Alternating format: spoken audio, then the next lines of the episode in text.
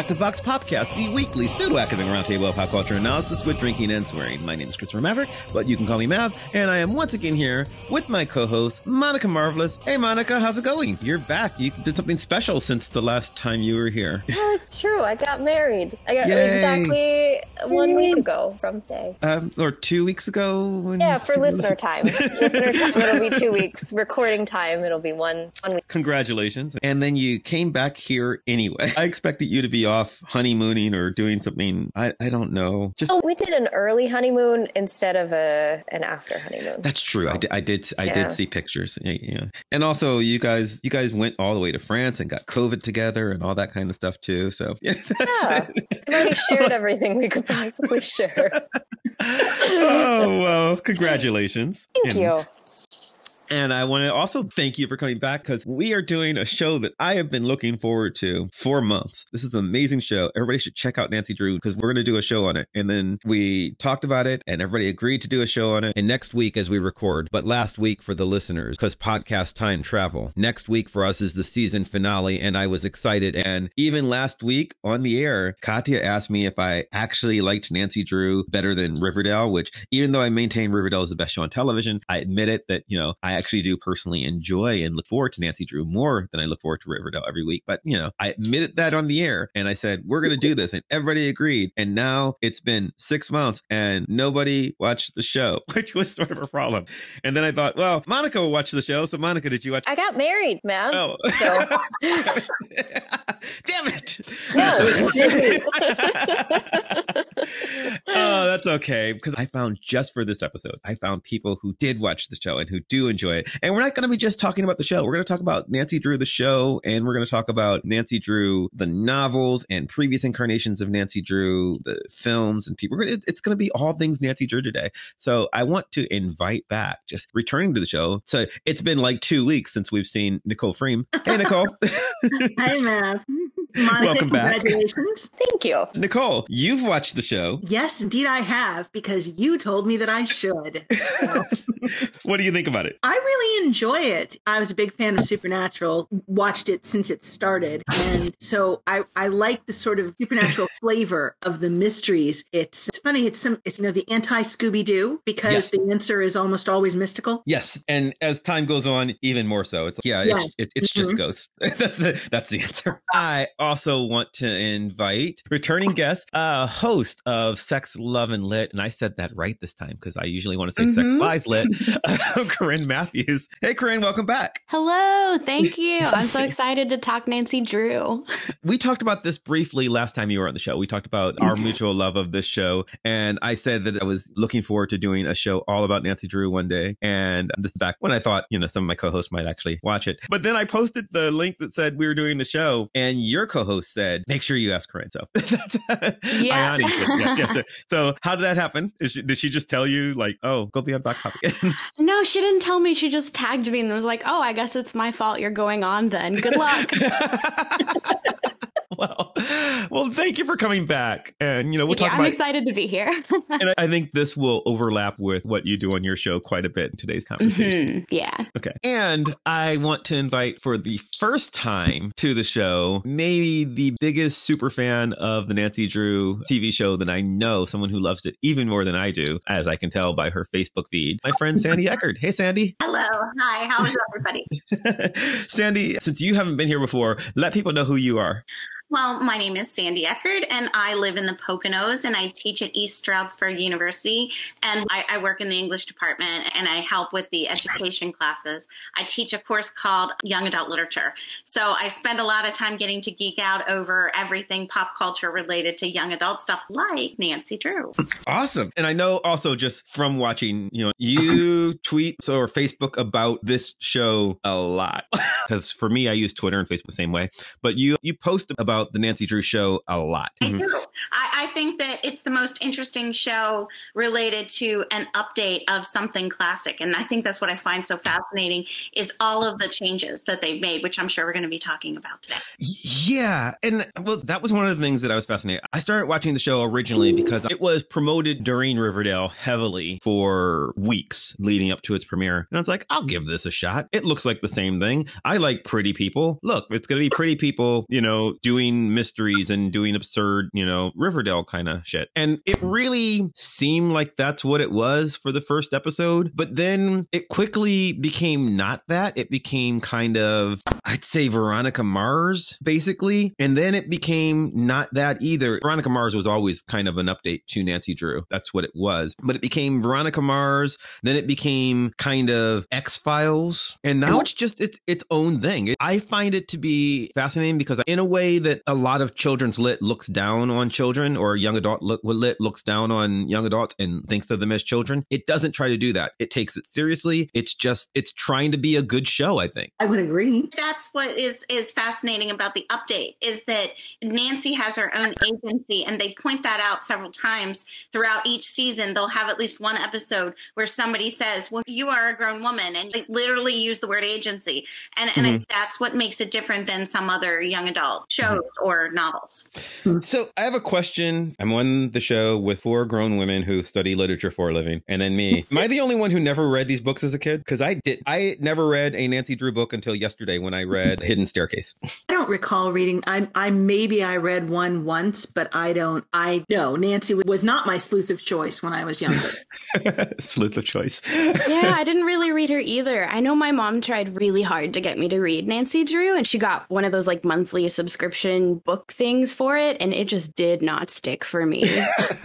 I've read all of them. I remember when they changed the covers, and I got really upset that they changed. Okay, so you read all of them as a kid, even. Oh yes, I would say I was probably like eight when I when I started reading them, and I read them religiously, all through the old fashioned library hardcover versions of them, all the way to where they started making paperbacks, which was like really something. Like they made paperback copies. I also read a lot. Maybe I just really enjoyed the sleuthing genre in general. And I also had parents that weren't big on television. So we were allowed to have as many books as we wanted. And the thing about as many books as you want with all of those mystery novels is, you know, there's hundreds of them. Because after you finish Nancy Drew, you get to read all of the Hardy Boys, you get to read all of the Boxcar Children, because there's always a new mystery. So f- for me, like that was a big part of growing up was reading all of those sleuthing novels. And I would say that Nancy Drew for me in the hierarchy was above Hardy Boys, but below Boxcar Children. I'm not familiar with the Boxcar Children. I, I know who the Hardy Boys are, and I think I've read a the Hardy Boxcar Boys. Children. So the Boxcar That is, Children that is are one series that stuck. a also sort of sleuthing family and the reason they're called the boxcar children is they become orphaned and they live in a literal boxcar until they are adopted and then they keep the boxcar as like their cute little clubhouse that they go to when they're trying to work through some sleuthing stuff.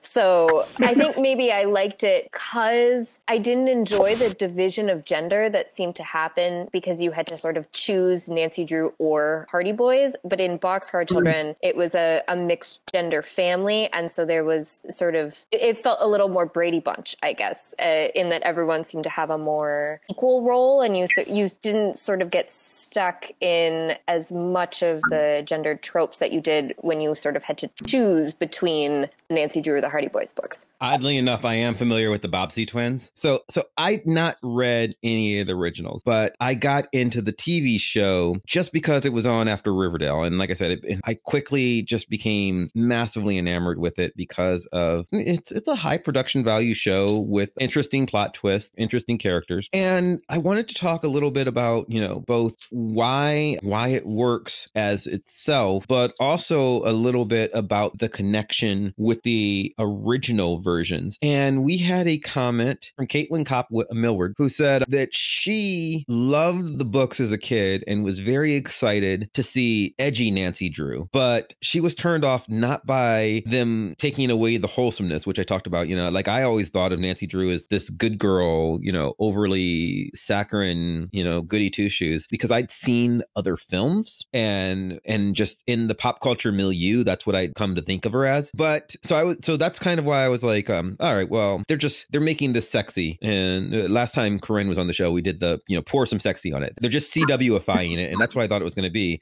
And she said she wasn't turned off by that, and in fact, she was super excited about it. But what she was turned off by was she said the characters of Bess and George, whom she loves in the book, seemed wrong in the adaptation. She said As soon as the side characters, Bess and George, were introduced, I was out. They seemed so unlike their original characters that I couldn't bring myself to watch more. It left me wanting more of Kelly Thompson's Nancy Drew run because, uh, in my opinion, that did a fantastic job of modernizing while staying true to the core of the characters. So I wonder for Monica and Sandy, who have read these as kids, what do you think about the idea of just modernizing it in general? Does it work? Does that make it weird to even start with? Because, you know, sort of a, it's the IP thing, right? We're just going to do this thing. We're going to call it Nancy Drew, but it's Nancy Drew in name. I will say that I was so super excited to watch it that whenever Bess had an English accent, I was totally thrown off. And I think that it did take me a few episodes to let the characters breathe. And I think that one of the things that the writers have done an incredible job with is understanding when things work and when they don't work. And I, I thought that the update, you just had to wait for the characters to become their own rather than a, a simple version of the originals. But I mean, even the idea of Ned in the beginning was already her boyfriend. And when we first meet him, I believe it's a bedroom scene. And it's just, I was like, oh, okay, that's fascinating because you don't normally associate these kinds of changes with what you are expecting from a young, a young person's model. But I think what they really did well was they made each character has thoroughly become fleshed out with their own backstories, so to speak. That really does work. But I do think that it took me a few episodes to say I'm still going to watch it to because I liked Kennedy McCann. I really liked her. So I felt like I'm going to watch it for a couple more episodes and see if it pulls me in or not. And it really did. By the third episode, I, I was hooked. So that's my answer. I think that it is a little jarring because it isn't what you expect if you were already a fan. But I think that some people going in would have not thought twice. The backstories that they created for these characters in a modern world was fascinating to me. Mm-hmm. That thing that you said where it's a bedroom scene, it's not even just a bedroom scene, it's a hookup. The first time you see Nancy and Ned in this show, they are taking a break to fuck on her lunch break. That is, she, they're mm-hmm. bare, they barely even take their clothes off. She's run over to his little crash pad apartment to have sex and not even having time to take off her waitress uniform. And then she's like, oh, that was great. Got to go back to work now. And that's like your introduction to these characters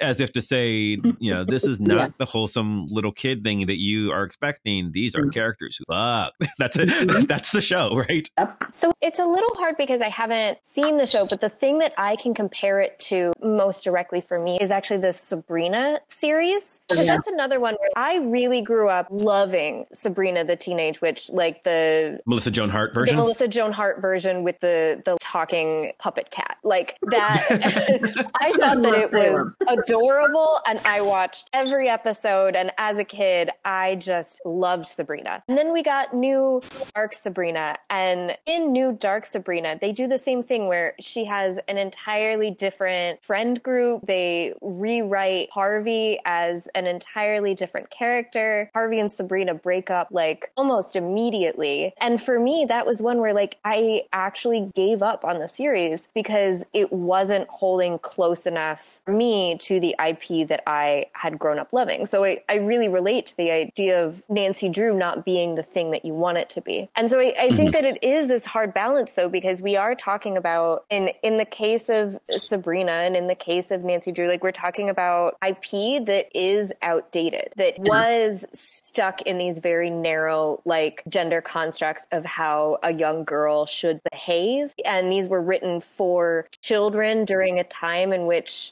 these are mystery stories, but you are still sort of protecting childhood and dictating behavior. And you're supposed to be learning how to behave while you're reading these books because they are like aimed at a children audience. And there's a lot of things about that itself that does need to be updated when you do it for a modern audience. And and so it's hard because I like I'm not a, a TV writer, and so I don't want to be the one who comes in and critiques how you should or should not modernize that process. But I do think that there is an essential part of a character that you do have to hold on to. That maybe for me, for Harvey and Sabrina, the reason that it didn't work is he always loved Sabrina. Unfortunately, Harvey was never really defined as anything other than a little bit like wholesome and lovable and, and naive and kind of dumb. And that was why you liked him in the original series. And then in the new series, that essence of somebody who's the idea of soulmate that you're always like pining for, that was their whole story. And that was mm-hmm. the thing that when they break up, that's gone because he's now in a relationship with someone else that he like clearly cares about and loves. And they do a really great job as writers writing what feels like a healthy, believable, good relationship that I want to be able to root for, but can't because I'm still stuck inside the old IP. And, we should come so back I to that. Think, yeah. That's going to matter for um. That's going to matter for Nancy Drew as well. With the uh, Ned slash Nick is he renamed him for the TV show, but the Nick story with Nancy and is very different than what I am to understand Nick's slash Ned's places in the books. But before we get there, because I actually want to just ask some more, something else. This is more for Corinne and Sandy again because it's a YA lit question in general. Monica pointed at the this is something that you know you want to be enjoyable uh, with the adaptation, but it is you know, adapted from something that's supposed to be for children, and by for children you, you end up with these didactic stories. So I just want to know historically, how do you think that reconciles in YA fiction in general? I was thinking about how it really matters that they made Nancy 19.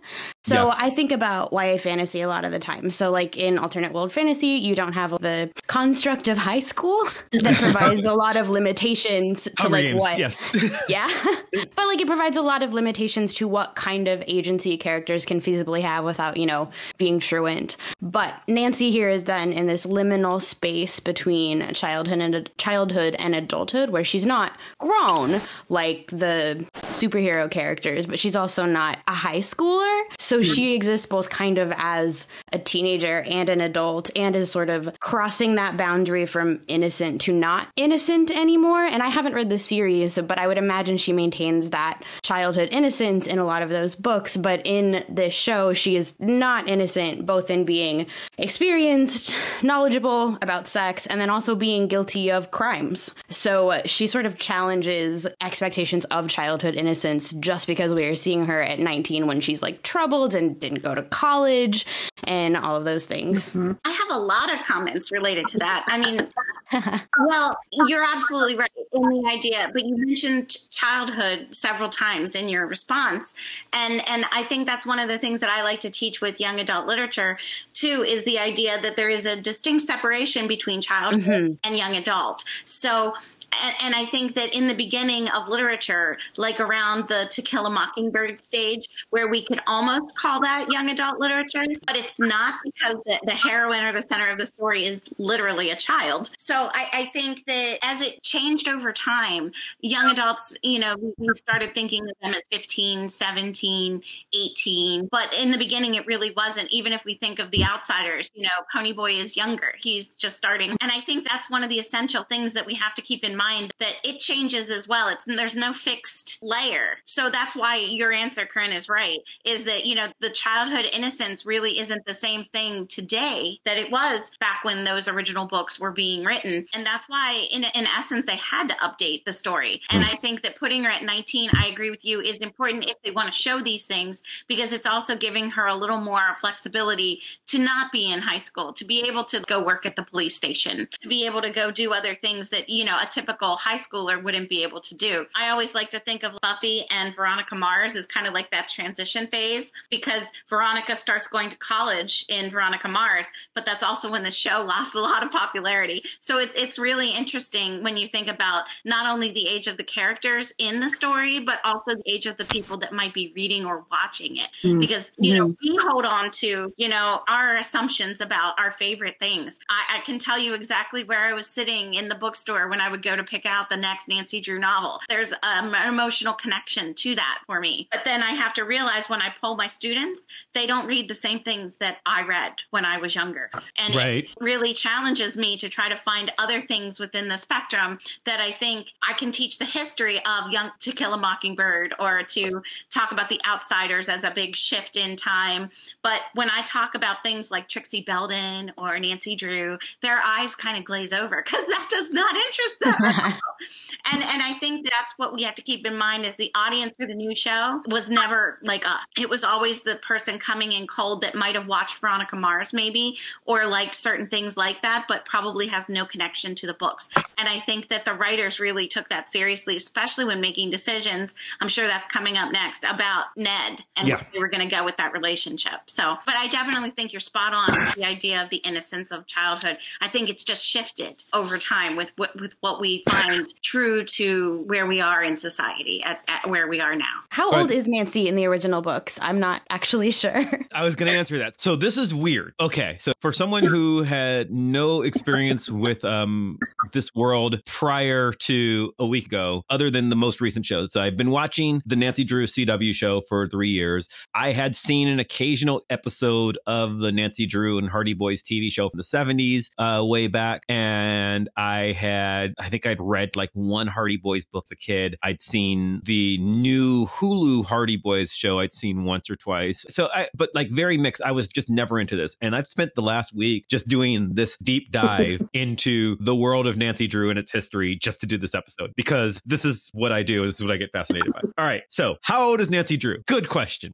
In the original Nancy Drew um, books, the very first Nancy Drew book is published in 1930. It is called Nancy Drew and the Secret Clock. It is written by Carolyn Keene, who is a person who does not exist. It is a pseudonym. And in that book, Nancy is 16 years old. Now, if you're a listener who's a big Nancy Drew fan and you're listening and you're saying, not right, she's 18. Ah, yes, because this is confusing. So the book, the Nancy Drew books were started in 1930 and Nancy is 16 years old. And for books w- 1 through 34, she is 16 years old. In book number 35, she becomes 18 years old in order to be given a little more agency. Now, book number 35 is also the first one. So Carolyn Keene is actually a pen name for Mildred Benson, who is the woman hired by the company that owns Nancy Drew to write Nancy Drew books. Nancy Drew is actually invented by Edward Str- Stratemeyer, who invented the Hardy Boys. Edward Stratemeyer was kind of a sexist asshole who, you know, really believed that women's place is in the home. Like he's he's very anti like girls doing like anything, but he finds out that girls are reading his Hardy Boys books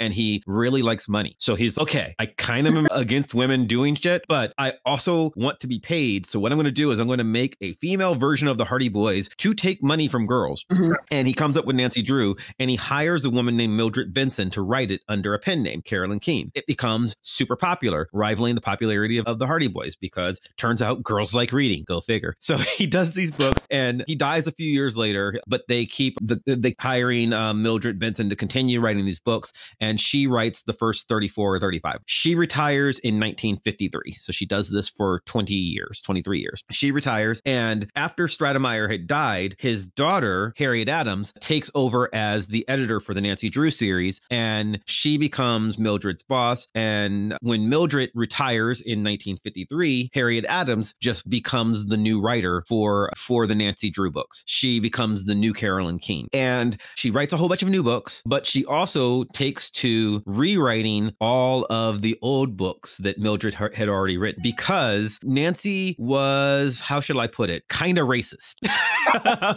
um, and they were, and by 19, and by the, by the mid 1950s, this had become something of a problem to where people are like, uh, there's some, you know, even for 1954, some unflattering words about black people in these books. We should probably fix that because they're children's books. So Harriet rewrites several of, or all of them. He- She rewrites all of them and she does a couple of things. She makes, she gets rid of uh, all the racist things. Uh, often she gets rid of the racist things by just sort of taking the black characters and just deciding they're white now. So it can't be racist. You know, you Uh. can be a lazy shift. You can be a lazy, shiftless alcoholic if you're white and that's not racist, right?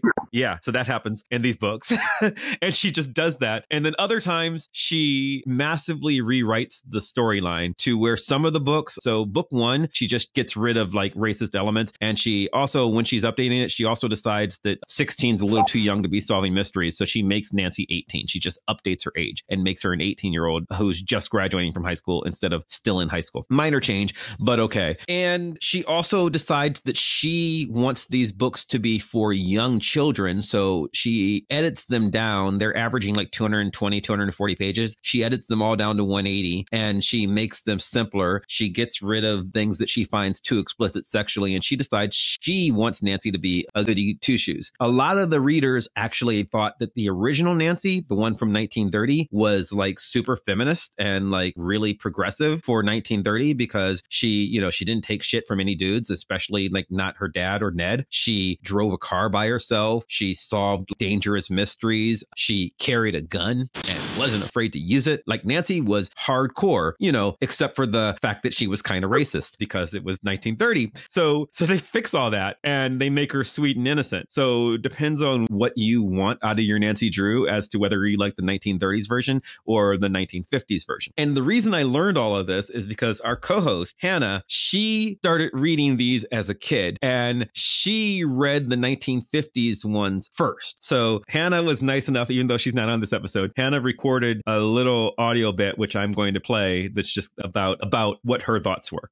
Nancy Drew holds a special place in my heart. In fact, I vividly remember reading the second book in the mystery stories, that is Nancy Drew and the Hidden Staircase, with my mother as a kid. It was the first chapter book I ever read, you see. The opening lines of the novel, Nancy Drew began peeling off her garden gloves, etc., etc., still stick in my brain. As does the embarrassing fact that I struggled to decipher the word peel from the page. I feel connected to my mother when I hold that book that we read together. This is the Nancy Drew novel that she read during her childhood. But there's something really interesting about the Hidden Staircase and, well, some of the other Nancy Drew mystery stories. The lines I just quoted from The Hidden Staircase are from a version of the book published in 1959, revised from the original 1930 edition. I discovered there were multiple versions of A Hidden Staircase a few years after I had originally read the novel. My parents bought me a new Nancy Drew set from Sam's, which is where I got books as a kid. And when I read this version of The Hidden Staircase, the story was quite different. It is only now in adulthood, with the help of research and the internet, that I know what was the old story to me wasn't the old one at all. It was the 1959 version, and the one I read later was the 19th version.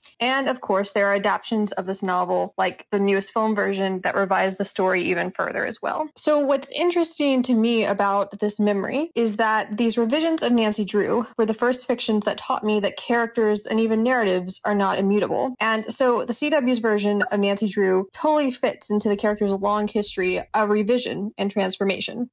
So, yeah. so that's what I learned this week. And it's crazy because then after I did that, I went and I watched the 1939 film version of Nancy Drew, The Hidden Staircase, which is sort of in between. She's, you know, she is for a 1939 movie, she's got a lot of what I guess you'd call moxie for, for, for, for, a, for a dame, you know, like she's running around, she's ordering guys around. Carson, her dad, pretty much is just like real chill about the fact that his daughter's, I'm going to go run off after this guy I think is a murderer. Can I get, can I borrow your gun in the car? And she's like, yeah, yeah, I'll see you later. And she's 16 and, it's like, she just jumps in the car. You know, she's got this convertible. She jumps in there with, with his pistol, which she doesn't know how to shoot. She has to go to Ted is Ned's name in the film and be like, ah, how do I fire this here gun? All right. And he shows her and he's like, all right, good luck, Nancy. And she's, and everybody's just like real cool with Nancy, um, wandering around with this fucking gun that she just picked up.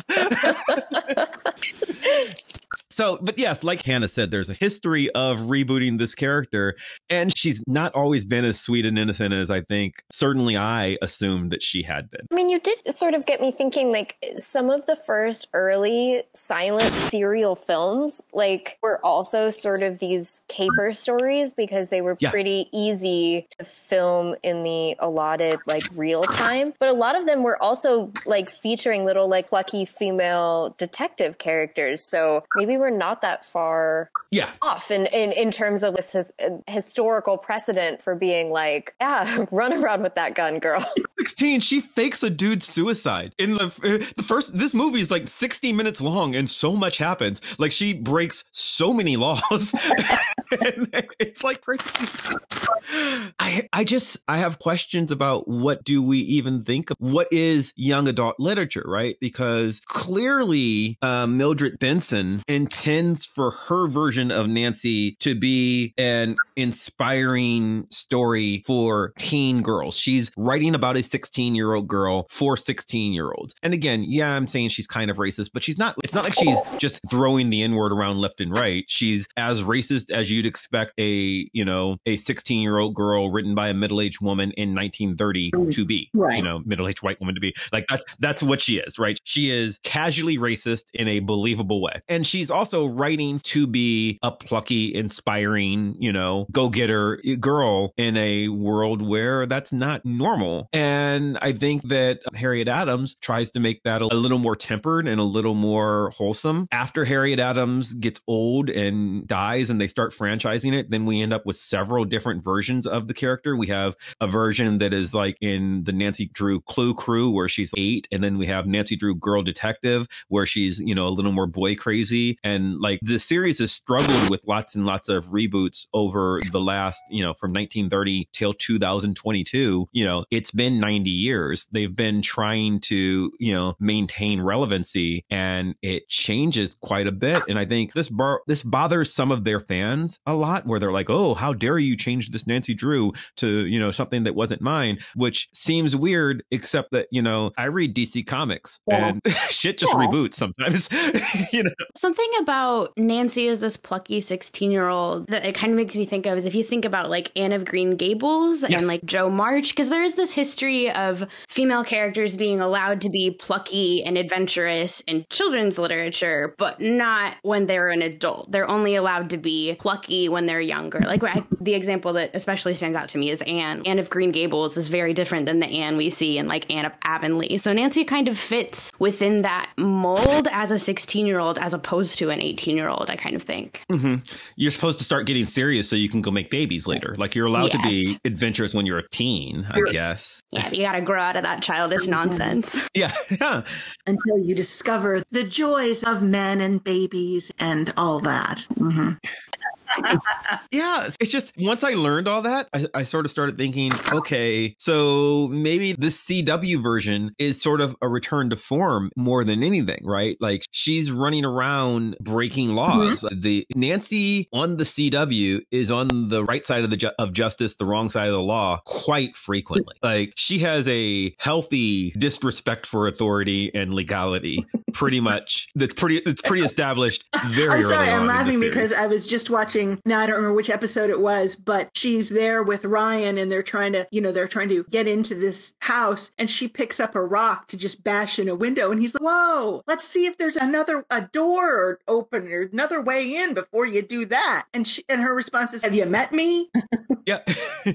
well, yeah, and that's kind of been the like the fact that she has no qualms whatsoever about. In fact, I think even on the show, you know, they she says, "I have a record," and they're like, "You have a record?" And she's like, "Yeah, you know, just some light B and E." You know, like she's like she's like, "Yeah, breaking and entering like you do." You know, like that's just it's who she is, and I think that I don't know that I'd have a problem with it. All right, well, okay, I shouldn't say it that way. I would never have a problem with it. I don't know that anyone would have a problem with it if it weren't for the fact that they were comparing it to their ideal of this, Right. you know, sweet little innocent goody two shoes, right? Nothing that Nancy does is anything that isn't done weekly on Riverdale, and people complained about it on Riverdale because they want, you know, because they they want those characters to be sweet and innocent. But what about all the other CW um, shows, right? Arrow is, you know, people working outside the law in order to solve crimes, as is Kung Fu, right? As is Walker Texas Ranger. That's what those shows are. And to, you know, to Sandy's point, Hunger Games, right? There's no law in the Hunger Games. Katniss kills people a lot. That's the show. I mean, that's the book. That's the movie. Like I mean, Katniss kills people.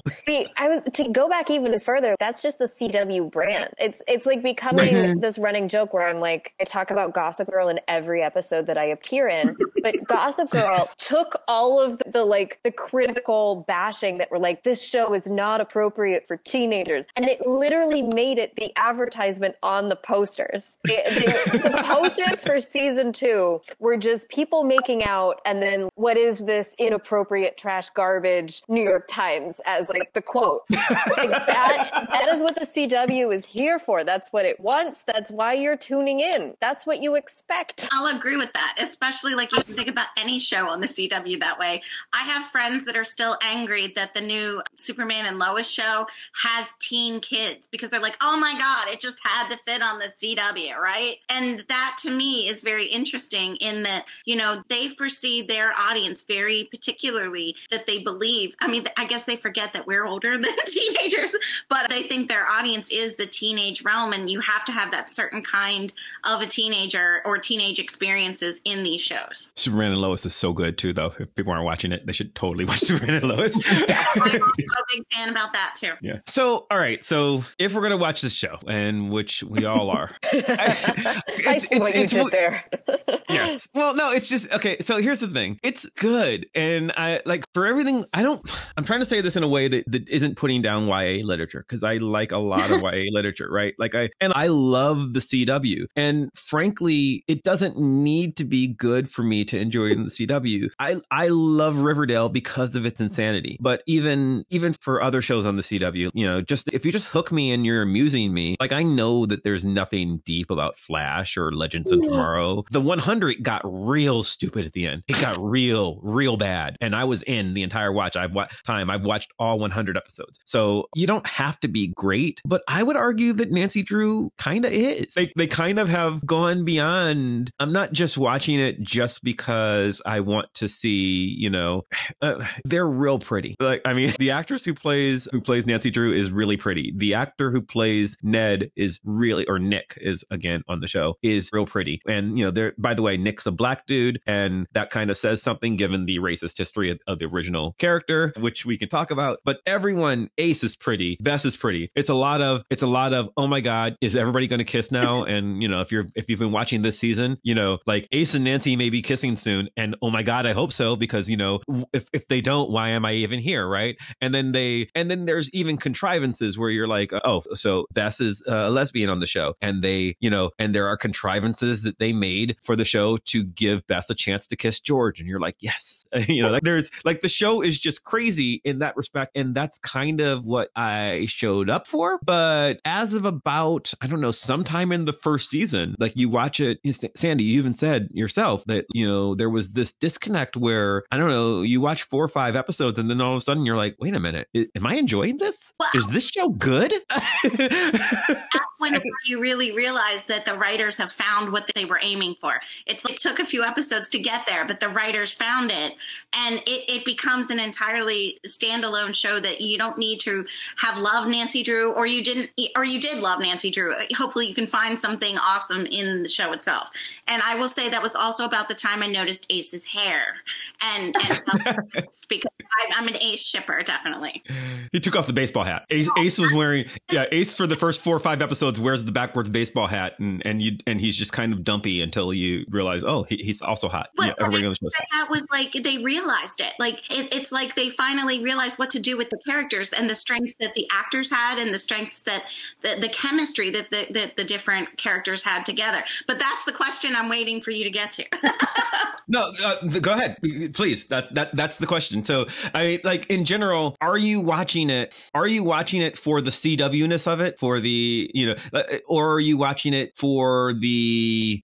I don't know. I don't. I, I feel weird calling this show a guilty pleasure show in the way that I, you know, Riverdale. I Riverdale, I think is deep, but I don't think most people do. Right? I think that Riverdale is doing something special. I know Monica thinks Riverdale is doing something special because we've talked about it. But I get that most people who watch Riverdale are watching it because they want to see how far the train wreck can go. Right? Like they want to see how crazy this shit can get. And I don't think that's what Nancy Drew is. I think Nancy Drew is what you just said. If you don't have any prior history with this, which I have very little of, you can just watch it as, oh my God, this is a really good detective show. This could have been what Veronica Mars was, right? Like this could have been a brand new property with no history whatsoever. And I think I'd still t- be totally in. At least I would be. I mean, would everybody else? I would be. I mean, I don't know that I necessarily watch it for the CW ness of it. I mean, I don't know that I think of it that way, but mm. to me, and it may just be because I don't have a huge back history with Nancy Drew that that it's just well this is just the character. And maybe it is too also because as a comics reader I'm used to interpretations of the character because I thought the same thing you did of I had this image in my mind of this goody two shoes character and I thought oh well you know I, I did for a moment. I was like, what are they going to do to this? But then I watched it and it was, it doesn't, the other versions don't matter because this is its own version. You know, just like Mhm. when a new writer takes over and needs to go into the, you know, old new direction, you know, TM, that it's okay, you know? But that's just me. I mean, I like the spooky, weird stuff. So that, that's the part that I like. Corinne, why'd you start watching it? Because you you said you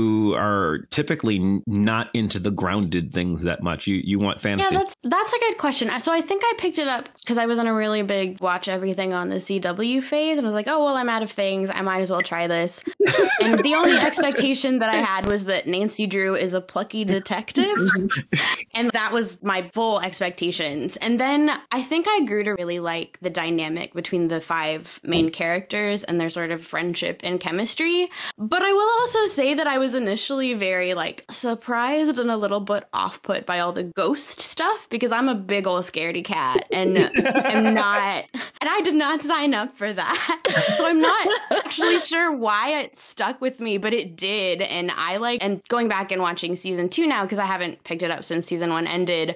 I think it really is the chemistry between mm-hmm. the characters and also how quickly the plot moves. Like they do a really good job of with pacing that like, I'm never bored and I'm not wondering too much what's going to happen next. And I'm never really ahead of the characters and figuring out what's next either. Yeah. Anytime where I feel like I know stuff that they don't know, I agree. I think I know stuff that they don't know because the show wants it to be dramatically ironic. The show wants viewers to watch it. And I don't feel like I'm figuring stuff out just because, you know, brainy lit scholar who knows how narrative works. I don't feel like I'm, I don't feel, I, it's, it's not a kind of thing where I'm like, yeah, okay, obviously, and I'm cheating. I feel like, I feel like I'm on board with the show, even if I'm beyond the characters. So is that fair? I, I think that Mm. that's true in general, Well, which is a problem when you're, when you read books for a living, it, it gets to Yeah. be an issue. you know? Well, and the appeal of Nancy has to be that she's super smart and is like always thinking 10 steps ahead. So, like, they can't let us get too far ahead of her for too long. Otherwise, she's not Nancy anymore. which is which is a criticism of her in some of the reboots. So the original Nancy Drew series, again, I've done my research here. The original Nancy Drew series runs 170 some odd books from from 1930 until 2003, and then they stop that continuity and they you know they reboot it. They Crisis on Infinite Earths everything, you know, and New 52 it, and then like and then Nancy Drew and the Hardy Boys both reboot in 2003 and it becomes Nancy Drew Girl Detective. And I've not read any of these. This is just me reading reviews of them. The complaint seems to be, why is she so stupid? Oh my God, people hate this series. like the fans are just like, what the actual fuck? She's um, apparently vain. Like they're, they do, they've updated her. She has a cell phone, you know, she knows what computers are. Like they're not, she's not trapped in the 1930s, but she's dumb in ways that people are like, boys are not that important, Nancy. Please stop. and, and she, and, and so then they rebooted again in 2012, um, 2013, and the current series is called Nancy Drew Diaries. And I couldn't find that much information on that as to whether people are sort of into it or not. I think that it's just, it's, it, was 2013. It's now 2022. And, you know, how much do you, can you really expect a 14 year old girl today to be into this property from literally before her grandparents were born? You know, like it's that old, right? Like she's not as into it as they're trying to keep it current. But also, I think the creators have grown up in this world where they are trying to keep to these sensibilities of the 1950s version of the character, not the 1930s version. But that was a long time ago, right? Like, if you're going to write these books about a girl detective who is a good girl, who doesn't get into trouble, she's the perfect daughter, she loves her dad, she certainly doesn't do drugs or sex, you know, you're going to do all that. Like, how interesting is that in a world of hung- Hunger Games and Maze Runners and Harry Potters? You know, do you need this anymore? And if you do, and if you do need it, then maybe what you get is the CW show because the film, the the Sophia Lillis film, which it did not do well in 2019, they tried to reboot the film series, the Nancy Drew film series. They and they made one Sophia Lillis, the girl from It, and it was a film adaptation of The Hidden Staircase. Ellen DeGeneres produced it. It has a budget of $17 million and it grossed $900,000 worldwide. I'm sorry. I $946,000. laugh, but I mean, This yeah.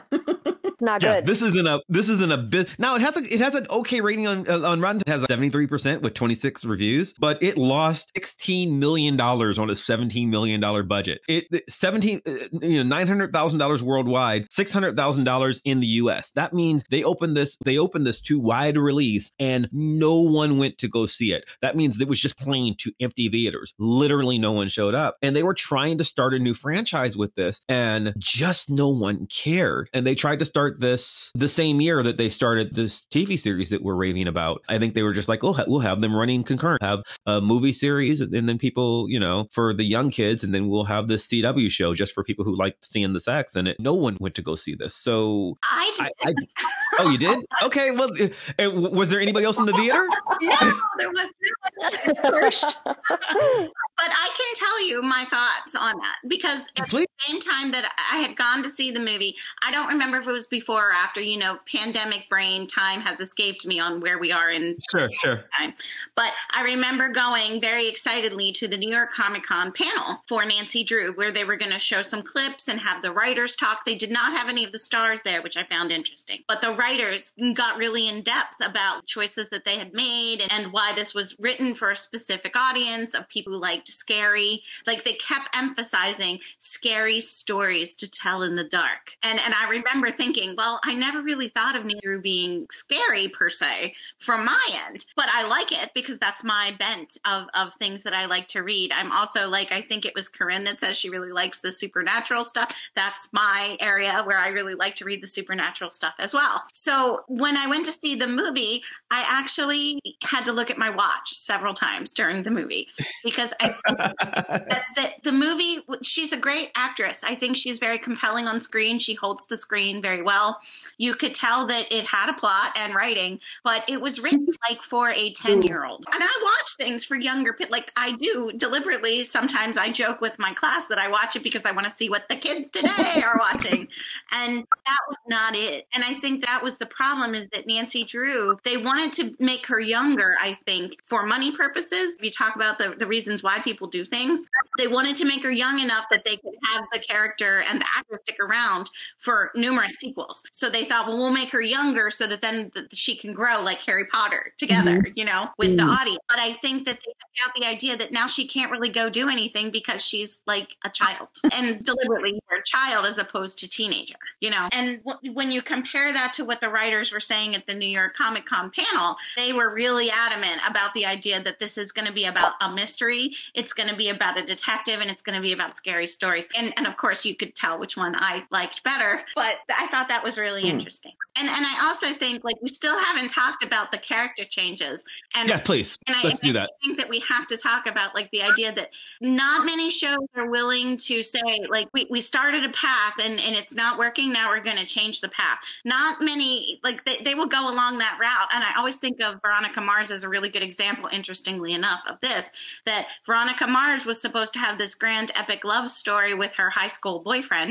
duncan. And you know it didn't really work. There was no chemistry. And this quirky guy that was the, the sidekick who was just supposed to be an occasional antagonist becomes the one that the sparks fly on screen and the writers were willing to say you know what? Let's pursue this. And i think that's also one of the reasons why this cw show has been popular is that the writers kind of realized what was working as they're doing it so that they could make changes that have gotten us to where we are now where i think they really have a nice tight formula for how they are designing the show and one So- of those being that the relationship with nick didn't work So I find it interesting because I have no actual love for the previous versions. Like I said, I've seen the 70s version a bit and I've now watched one episode of the reboot from like 2005, but I, I was not a big fan of this. So when you suddenly make these changes that I think people, not as much as so as like comic geeks, uh, I think Nancy Drew fans might have been a little more forgiving, but I saw a lot of complaints that were very similar to the why does everything on the CW have to be so woke? You know, Oh. because because there really was there really were some changes that were diversity for div- diversity's sake in casting, which is to say we have a black version of Nick and an Asian version of George. For people who have never seen the show before and, and are listening to us, George is a, a girl in Nancy Drew. So, so uh, short for Georgia, I believe, is her actual name. Yeah. But but she's in on the show. She's she's just called George. She's frequently just called George in the books. And in on the show, I don't know about the original books, but she's got siblings, all of whom are girls with boys' names. So she's got a sister named Ted, a sister named Jessie. Like they, they all have they all have ambiguous, at least am gender ambiguous, if not outwardly masculine names. That's uh, the part of the gimmick of her family. But they've changed her from George Fayne to jo- to George Fan in order to make her Asian. Ned Nickerson goes by Nick here, though Ned is his first name, and he is now a black guy. Bess Marvin, who is Nancy's other best friend besides George, is still white, but and she's gone from being boy crazy to being a lesbian. These are things that get added to the show, and I think in some respect it feels like well they're just doing this because they want to cater to everybody. How dare they? You know, which is a com- common complaint that these things get. But those changes to me, as somebody who has no previous love to it, feel super Mhm. organic and exactly what you're saying has happened. They, you know, when the Nick relationship with Nancy doesn't quite work out the way they want it to, they pivot and the story is now about Nick's relationship with George and I'm kind of into it, right? Like I I understand that like you've read 170 books where where Nick and and and Nancy are, you know, in a relationship so you want it to work out. I don't. I, I, I, like.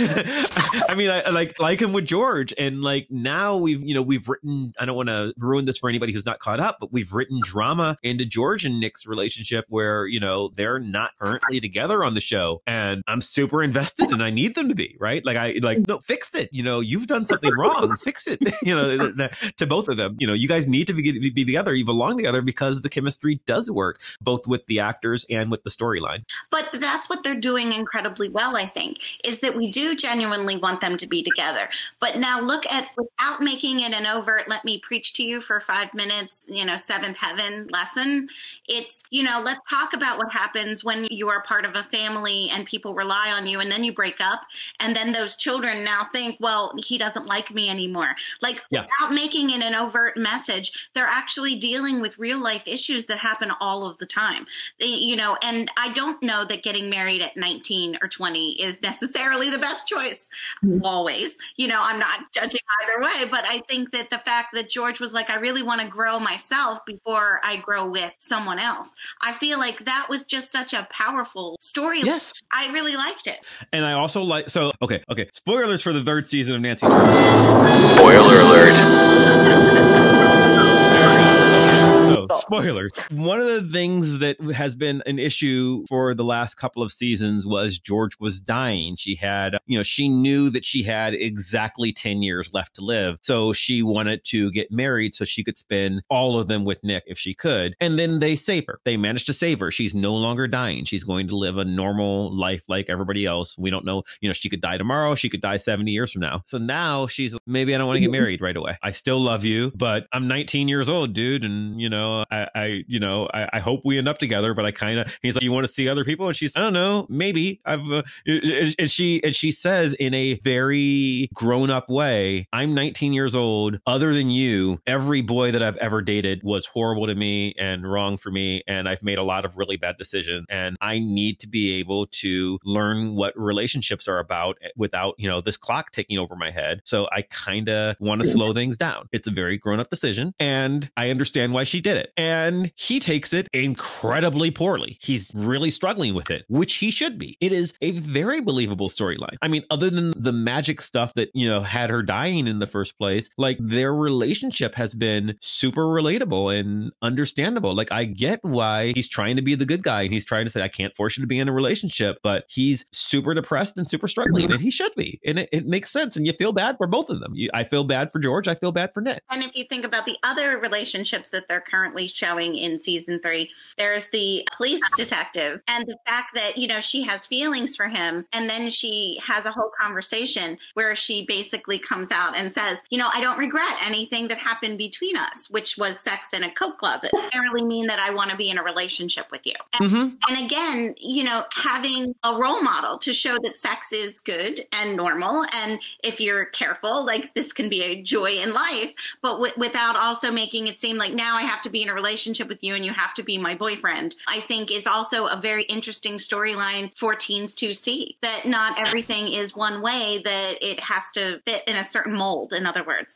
And I think that the way they're setting up all of those storylines with relationships, I think it's the best part of the show for me. I wonder, you know, for Corinne, because it's, you know, your entire show is this, right? Is talking about these issues. But like with Nancy being that way, one of the most interesting things about her to me, she is an extremely sexually confident 19 year old.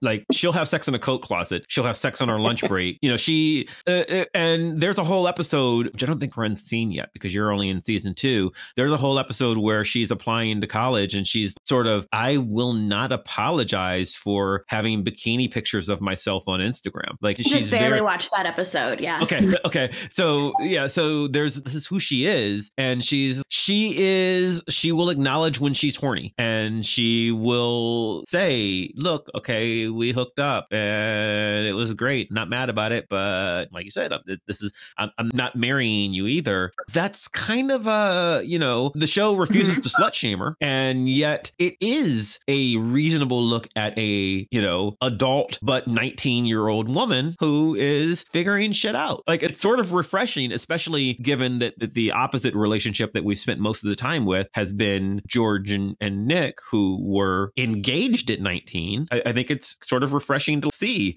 the main character struggling sexually to figure out what she wants. You know not she's struggling with her sexuality not in a am i gay way but just in a you know how inside who i want to screw and not kind of way. Hmm So- yeah, I think it is really interesting how well because Nancy does have a fair bit of sex, but I wonder how much of that, again, not being caught up, is we originally we have her, you know, having a quickie with Ned just to open it, and I feel like some of that is just shock value. This isn't the Nancy you knew, whatever, like very CW.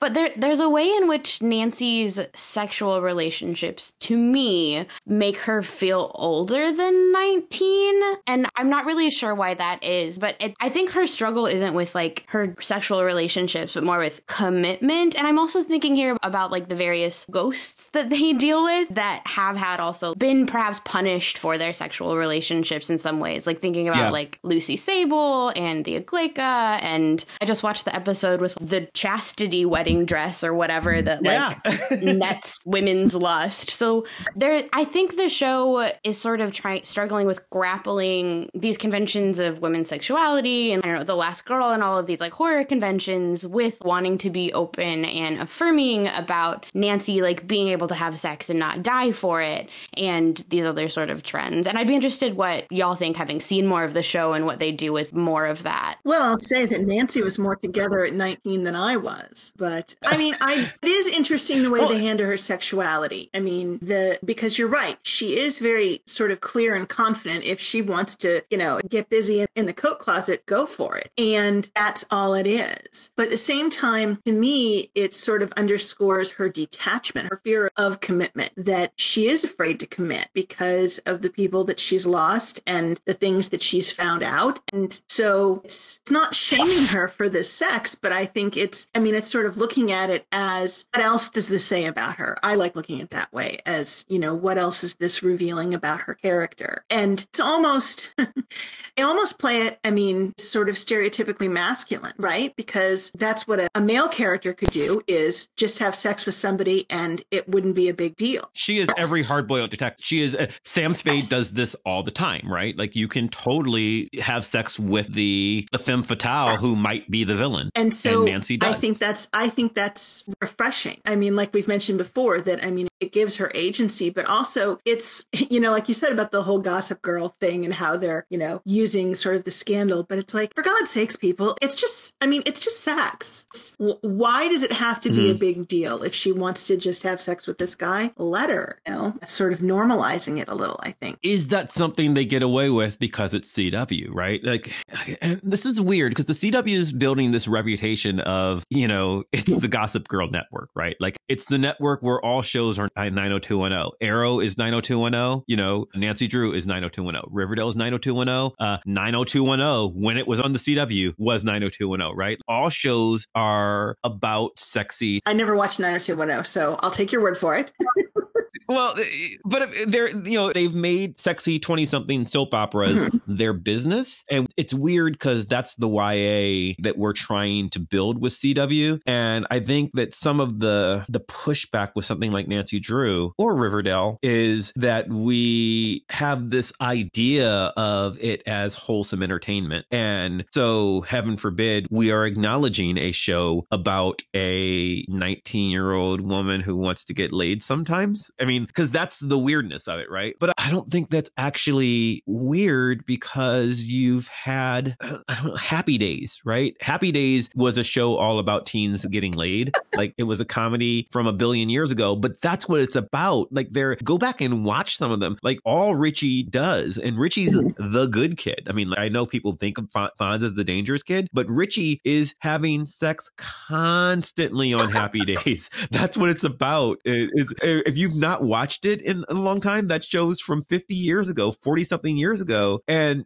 that's what they do is they're, you know, they're hooking up at Lover's Point, you know, in their cars. That's the show. And so I don't think the sexual, not wholesome aspect of it is as shocking or innovative as we sort of pretend it is. I mean, yes, I get that she's, you know, she's a girl instead of a boy, but also I named Happy Days Laverne and Shirley. Same thing, right? Same characters, the same age from the 70s. And it was, and they were sexually liberated. Charlie's Angels, uh, same kind of show. Like we've, you know, we've done this before. Is Nancy Drew only questionable because of this idea of this goody two shoes character who is, you know, really only one incarnation of it? It's just the one that we convinced ourselves was the primary Nancy, not like Nancy Drew on Campus was this whole series that ran from the 80s through the 90s. So, you know, 30 years ago, and it had her having sex. Like it had her breaking up with with Ned and having relationships with other college boys. That's what that series was about. Well, okay, now, wait a minute. show or Who's saying this? I mean, because I don't look at it and think, oh my God. I mean, I just, to me, it's, yeah, okay. I mean, every think piece I can find on the internet is, okay. oh my okay, God, that's Nancy's where, having that's sex. what I wanted like you to know. said, where, where, uh, where you- you're looking at. yeah. Well, first of all, I would say part of that Right. problem is you're looking at Be- the internet. Okay, fair. sure, but I mean, Corinne said that first episode. You know, we open with her having a quickie Mm-hmm. with with Nick for shock value. For uh, like the show is aware of the image. The show is trying to say this is not Nancy Mm-hmm. that your parents read, except it kind of is the Nancy your parents read. It's not, you know, it's not the it's not the Nancy your parents read when they were ten, but it might be the Nancy your parents read when they were sixteen. Well, let me chime in there just a little bit. That I truly believe that they started off with the scandalous image, but I, I believe they had every intention of he's the bad boy, Nancy. You shouldn't be hanging out with him. Remember, he was in jail, and and I think they were going to build it that this was going to be the epic relationship of the series. It's just Mhm. it didn't work. Okay, so you think it's just you think they just pivoted because he doesn't have the chemistry with her. Like, I mean, it's not that they have it's not that they have don't have chemistry because I think they make good friends. I, I posted a couple articles where the writers talked about that, that they Mhm. saw that wasn't necessarily working and that they wanted to create a better epic love story for her. And I was worried in season two that it was the, that other guy that then ended up getting killed up. I can't even remember his name now. He was, Yeah, Bess's cousin. I don't remember his name either. but like then I was like, oh no, because that's not the guy, you know. But because I was Oh, an yeah. Ace fan, but like I think they gave him a bigger and bigger part because they realized people like me, I guess, were watching it, going, "Hey, that kid over there in the corner with the computer skills is kind of nifty." So I think that that they were allowing themselves room to change and grow, which I think is what would kill the show if they didn't do that. And instead they went, okay, well, let's see where we can go with this. And that's how the, the show changed. But I do believe back in like the first three or four episodes, that's where they were intending to go and why Nick had such a big part in the beginning. Mm-hmm. I'm with you on the whole Ace thing. He's my favorite. Just saying. Thank you, Nicole. Yeah. I mean, uh, whenever he but like says anything on the show, I'm like immediately entranced because it's just he's got that thing, you know? And the fact that Nancy doesn't see it, I think is the best part. Is that it really took like other people like we saw it as opposed to her seeing it. And I think that also was realistic for me. Is it wasn't like, "Oh, let's find another guy. Ding, that's the guy." Like they they built it where, you know, she just had sex in a coat closet with someone else because she genuinely felt that. It wasn't just that, oh, I'm trying to get back at somebody or, you know, oh, I think that, you know, Ace doesn't like me today. It was a, it, she's got her own issues to deal with and her own growing to do. And I think that if I'm going to say one thing that I think separates Nancy as a character from other like young adult like novels is that, you know, in the beginning of a young adult novel, you usually know that there's two guys, one's blonde, one's dark hair, you know, like a, a triangle between the three of them. And with this, you didn't see it coming. And I think that made it feel more like real life and more organic. And I think that that's why, like, you also identified uh, Mav with George and Nick because it felt very organic and their relationship felt very layered and real. So, and, and, and it still manages to deal with real life issues at the same time, like when Bess was homeless for a while.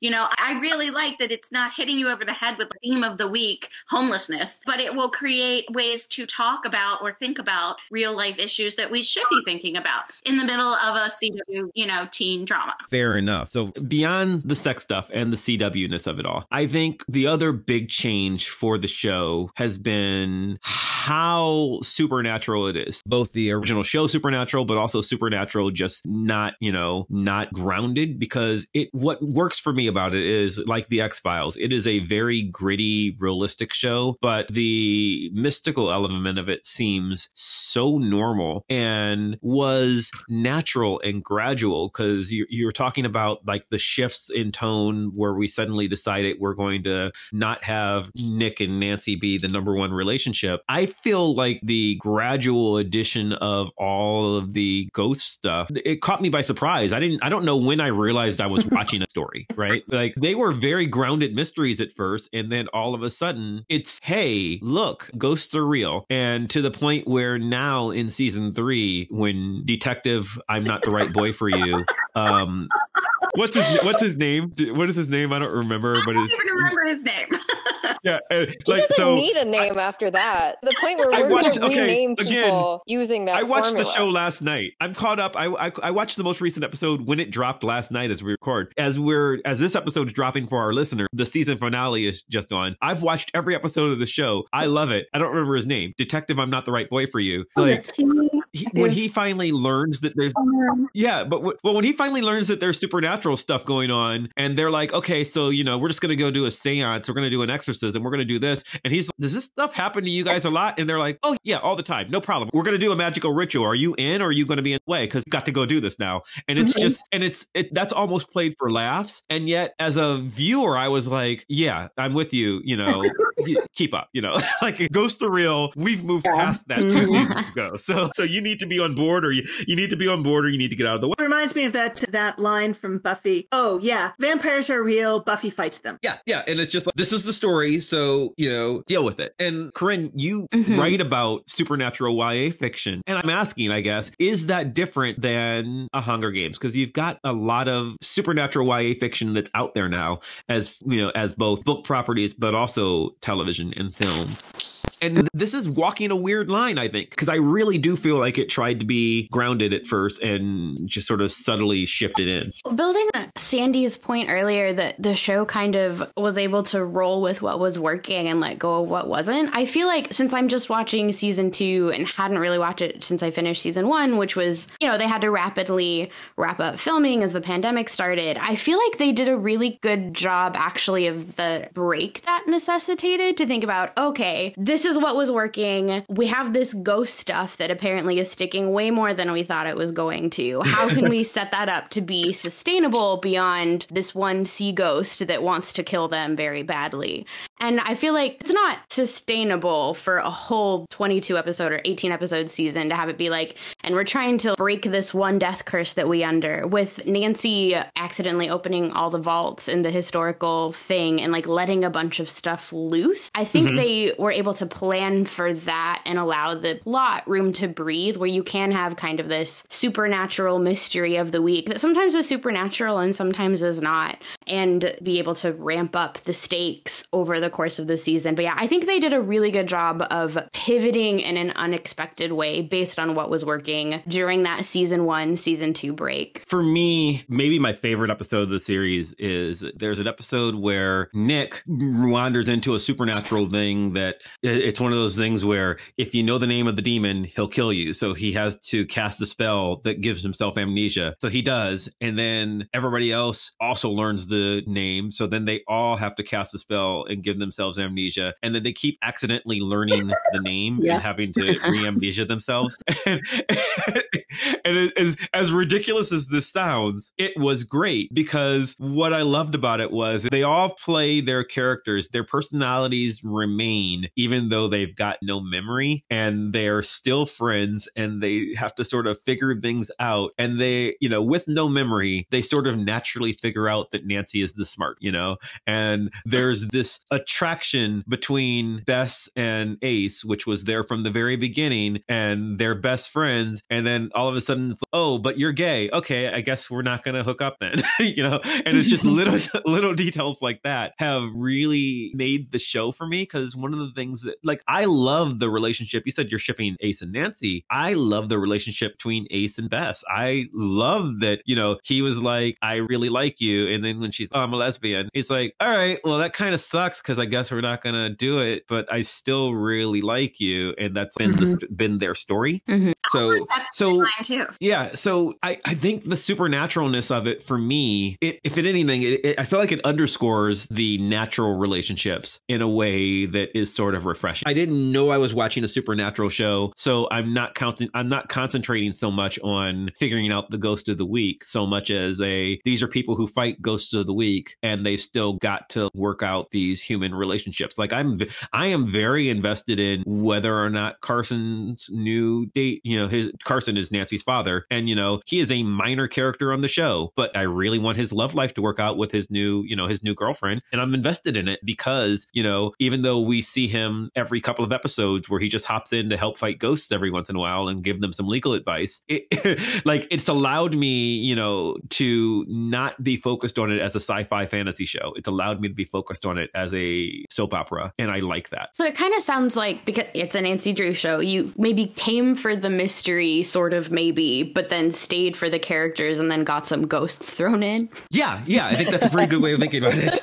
And it was, and it felt sneaky. Like mm-hmm. it, it felt sneaky, and I, you know, I wonder if the people who haven't given it a chance are they not giving it a chance because who wants to watch this stupid Nancy Drew show? I, I, like I feel like there's a little bit of of an unfortunate. Well, but that's a show for little girls, and I don't, and I mean little girls. A women's fiction is always going to be derided by you know oh, as though God, it's a special thing and not just fiction, and that's a problem. That, but I mean that's a problem, right? But I mean, but I think in addition to that, there's a it's women's fiction and it's girls fiction, so it's really kind of a. I think that there's an attempt to sort of ignore the show because it's for children that I don't think is fair, and I you know I like that it's soap opera, but I don't think it's just a soap opera, and I say that as a Days of Our Lives fan, right? I don't think it's soap opera in the same way as Dynasty or Gossip Girl or Days or General Hospital. I think it's just a good show. I mean, so the, the CW in recent years has, especially with all of the superhero stuff, but has really talked about how they are attempting to make a, a more sort of 50 50 split when it comes to their viewing audience and gender. Like, specifically as a response to the fact that it was seen as like a more female network originally. And, and so So it is Mm-hmm. interesting that it's still sort of getting grouped in despite all of the very conscious network branding in order to do exactly the opposite. I, I usually say this about Roswell, but I also think it's true for Nancy Drew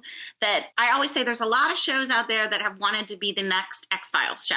And it's funny because we mentioned the X Files, which is my personal favorite show of all time, several times already today about the idea of how like episodes are constructed or the use of the supernatural in the detective mystery concept. But I always say if you liked the X Files, you should try Roswell or you should try Nancy Drew because I think the things that that we assume to have happened, like Roswell, was also based on a young adult series of novels, and it had a successful TV run like 20 years ago. I, I feel very old saying that it was like 20 years ago, but what they did was they updated the age of the characters to not necessarily even be teens in that show, but in a way that the updates are very similar between the way they did that show and Nancy Drew. And I think that their marketing n- might necessarily need an update too to try to get other viewers beyond the ones that will do name recognition. So we've resolved nothing. Hopefully, we've resolved that we've talked people into giving Nancy Drew show a chance. Well, I you're feel the- like you're- I mean, yeah, I'm the target audience here because everyone Yeah. else has been talked into it. But I feel like at least for me, we've talked me into it. Maybe not for the reasons that we would think, because I actually do not love the supernatural genre as the adjective. Uh-huh. But I think we've talked me into it for the same reasons that we've talked me into Riverdale. So and and it's a very different show uh, than Riverdale. I mean, as we said from the very beginning, it. I, I mean, I wonder if I wonder if marking it as though it were the next Riverdale maybe hurt it in some ways because if you'd gotten sick of Riverdale, you might not have given it a chance. Even if you know, I think for me and for Corinne, that's how they got me. Right, like I was just watching everything on the CW, and it's like, and I really did just. I went in thinking, oh, okay, yeah, I'll watch more of this thing with uh, Riverdale is, and then it was sort of those first couple episodes were like, well, this is awfully grounded and serious, other than the fact that it happens to be Nancy Drew. And oh my God, I forgot to mention that like eventually the Bobbsey twins show up, like I said, which is just ridiculous. So other than that,